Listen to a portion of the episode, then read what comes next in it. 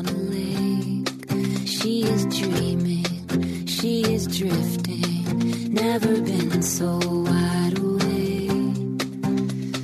Captured in the moment by the beauty all around her, there's nowhere else that she would rather be. Hello and welcome. This is Karen Motekaitis, and you're listening to How She Really Does It. The place where inspiration and possibility meet. I'm so excited for you all and that it's still summer. It's still summer if you live in the Northern Hemisphere for a few more weeks now. And a couple episodes ago, I talked about the summer and what are you going to do with this summer and what are you going to create for yourself. So I'm so excited for you all to be creating things and making that space to enjoy your summer. Today, I'm going to talk about flowing with life versus struggling to survive. A lot of us are really good at struggling. We know how to do it. We work really, really hard. It's part of the American dream. We have grit, right? Resilience. I talk a lot about that. One of the things that can happen is our strengths can also become our weaknesses. We know how to work really hard. We know how to struggle and we may not know how to enjoy. We may not know how to flow. So, I'm going to talk about it today, and I'm going to talk about another lesson from the pool from this summer. And I'm not going to use his name, we'll call him Adam for today, as the metaphor and as the life lesson for flowing with life versus struggling to survive. So, here's the thing it's really important to get clear on our goals. And you would be like, oh, Karen, that's a really big problem to solve, and I don't know what it is. And it's okay. Just start with a goal, pick one, get clear with it. And then there's going to be steps and there's going to be learning. And as you go through it, you're going to learn more and it's going to actually help you get clarity. So, we're going to talk about Adam. So, Adam's family, parents, Adam's four. Adam's parents signed him up because they had heard that we teach kids how to swim and we do it really well. And they needed to come and do our program. It's this little monster program that we have. It's for four to six and some seven year olds. This year, because of COVID, we even have some eight year olds. They're non swimmers, they can't swim independently at all. So they had signed up at the last minute and then they were going to be gone the first week. And it's a six week program over the summer, it's four nights a week. So, you know, the parents have this goal. They want their kid, they have a pool in their backyard. They want their kid to be safe, right, in the water. And that's a whole other ballpark, but they want be safe and their child to know how to swim. So that's the goal. So Adam shows up. As they often do, they look at her big 65 meter pool and they're like, um, no, I don't want to do this. This doesn't sound like a good idea. Why would I go into that big old pool and be told what to do and have to deal with all of my fears? So he had resistance. And I love to share the story because on the first day, which is day five for us, but day one for him, he refused to get in. He was in tears, and I got him to come down onto the pool deck away from his folks. They were up in the stands, and he just sat there with me and one of our other coaches and watched. And we talked with him, and we worked on building trust and getting him more comfortable just on the pool deck, not even in the water. So, this is what happens. We set a goal, and what often happens is the magical thinking of, oh, I set a goal. I'm so motivated. I can't wait to get going. It's going to be great. It's going to be fantastic. So whether it's Adam at Little Monsters or my clients, they set a goal and all of a sudden all the resistance, all the shit shows come up. Right? That is normal, my friend. There's not something wrong with you. You're not broken or bad. It's normal. There's resistance. There's that vulnerability, right? Uncertainty, emotional exposure, risk.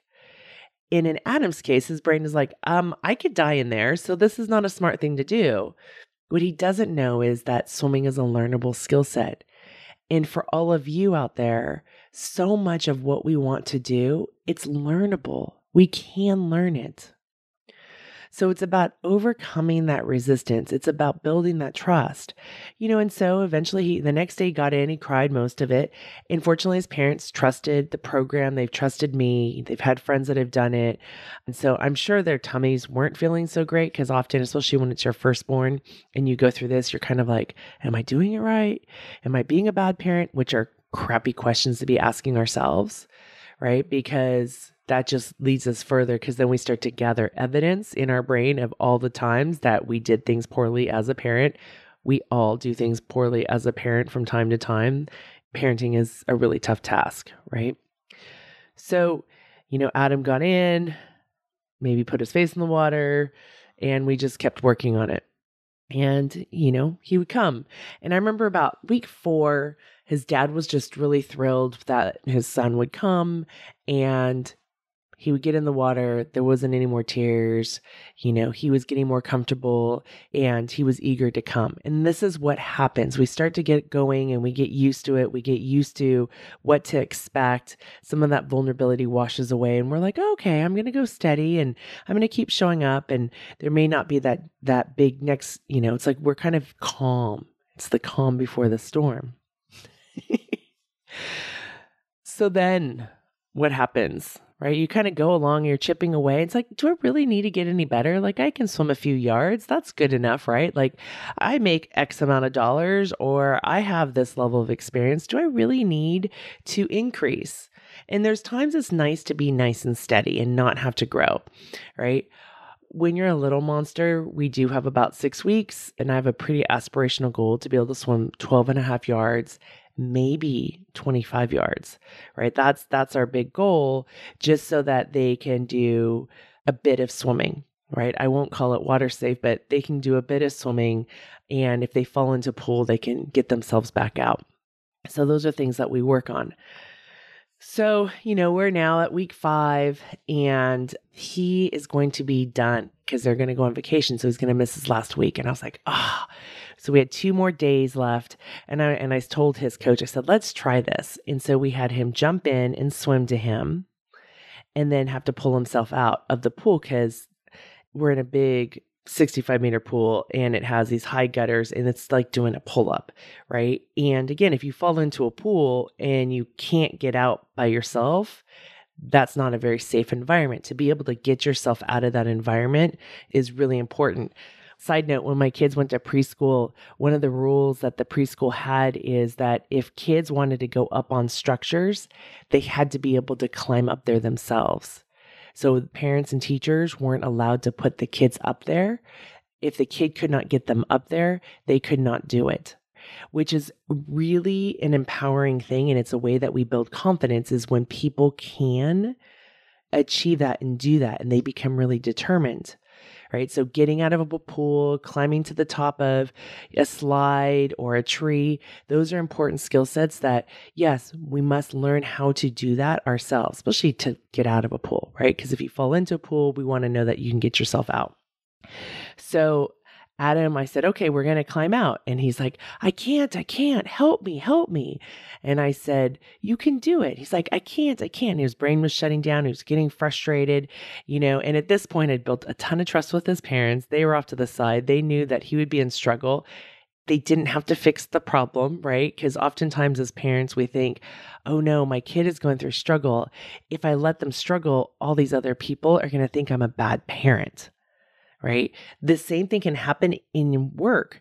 Oh, if my employees are going through struggle, everybody's going to think I'm a jerk or I'm a bitch, right? Instead of allowing people to go through struggle and managing the risk of that, right? So we don't want him to obviously get injured or something, you know, catastrophic to be happening in the pool. But this was something he could do. He just wanted me to make it easier because it was struggle and he didn't want to do the struggle. And so then what I did was instead of helping him come out and pulling him out, right, and which could lead to other issues like pulling shoulders, you know, out of sockets and stuff, I gave him some verbal cues. And I said, elbow, elbow, knee, knee. Elbow, elbow, knee, knee. Elbow, elbow, knee, knee. And then he started to figure out how to use his body to get him to climb out. And it was a struggle the first time and getting the coordination to get his body to do that. Then he goes around to the other side, jumps in, swims, then he swims to the wall. And he's like, Help me. And I said, Remember, you can do it. You did it last time. And we go elbow, elbow, knee, knee. And then I might have added elbow, elbow, knee, knee, foot, foot. And I kept reminding him of that. And then eventually, in like 10 minutes, and this is where it becomes so magical. It's so fun to work with kids because they can overcome their resistance quite quickly.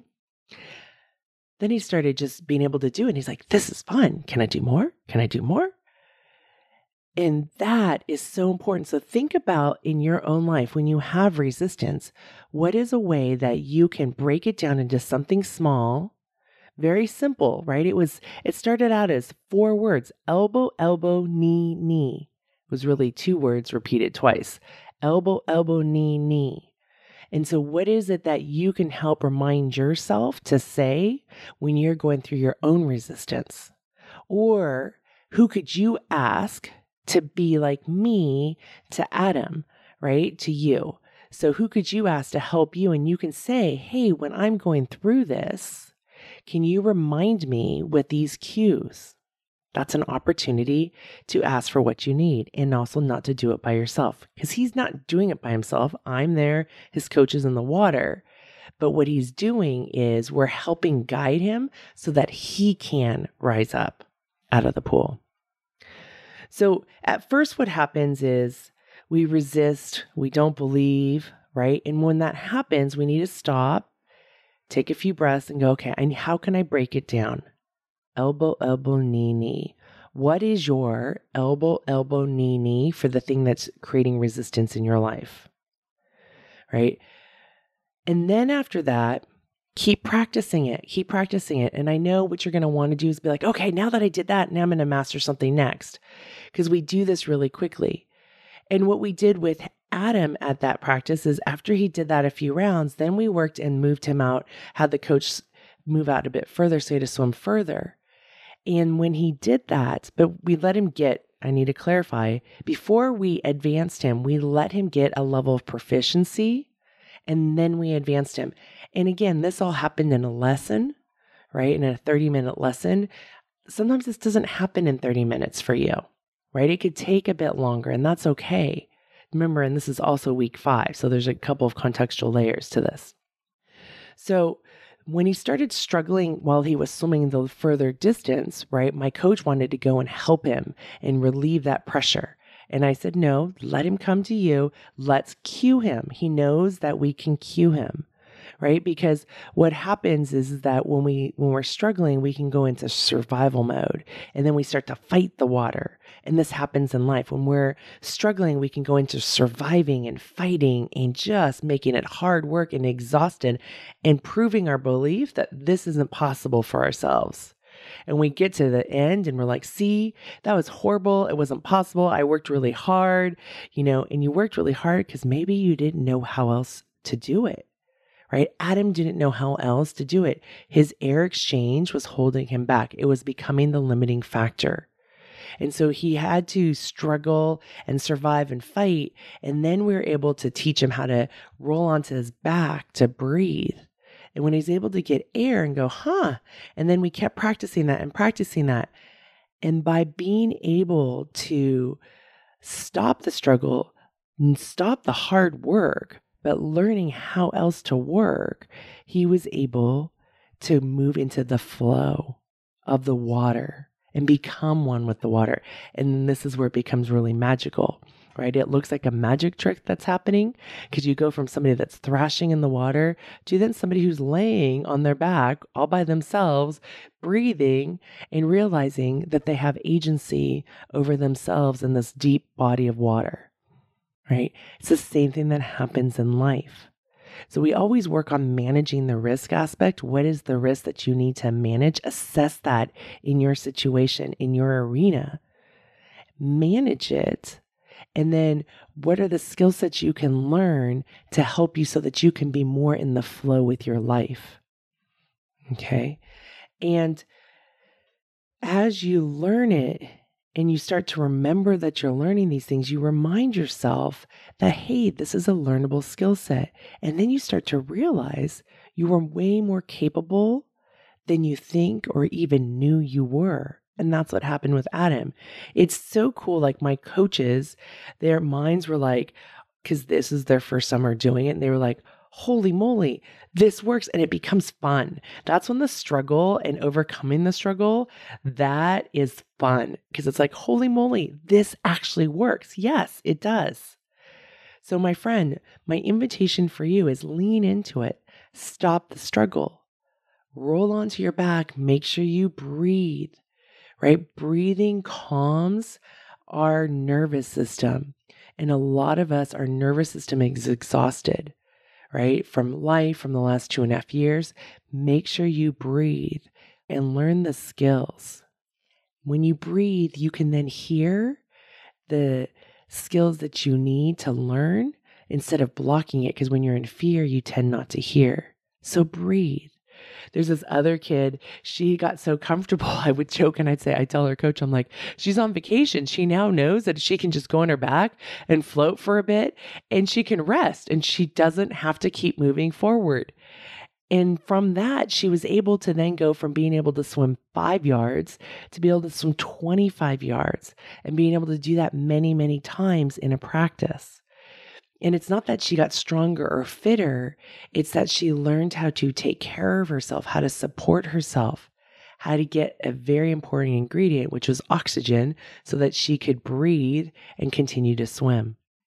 So lean into it, stop the struggle, breathe. Whether you're learning how to swim, which is it's so important, or in life, it's so important to breathe one of the things that I've had to learn because of being a survivor and, you know, knowing how to work hard and being a high achiever was being able to have the space to breathe. And one of the things I'm constantly working with my clients on is creating space to breathe and then to actually be more productive versus cramming things in, trying to multitask to get it all done and fighting and struggling and being exhausted and then needing to go get a big adrenaline or dopamine hit because we've endured so much struggle, right?